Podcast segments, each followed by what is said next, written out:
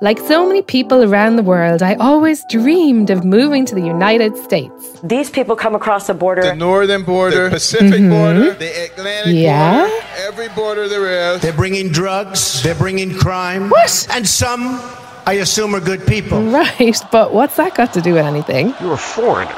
Shut your mouth or get out. Oh my goodness. Build that wall. Build that wall. Build that wall. Whoa. Can we talk about this?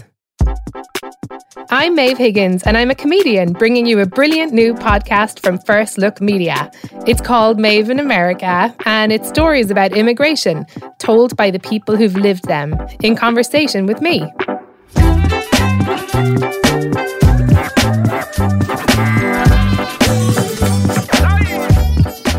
Now, I know you can't see me, but through the magic of audio, here's a visual.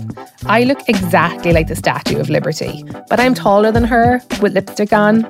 Oh, and I'm not French, I'm actually Irish.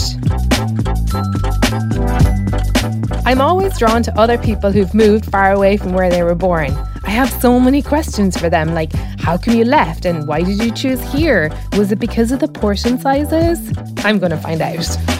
When you came to America, was anything different that you did not expect? Yeah, the Trump supporters. I did not expect that the, the skyscraper could be so beautiful. Like delivery system, I'm still waiting my sofa for over over two weeks. I think the thing that stuck out most that I saw more white people than I thought I would see. I didn't. I know that was my first interaction with people of, you know, non-color. people of non-color. How do you find us? Um, people are people to me, and that hasn't changed. That definitely hasn't changed. Maeve in America, coming this Thanksgiving from First Look Media. Subscribe before I get deported.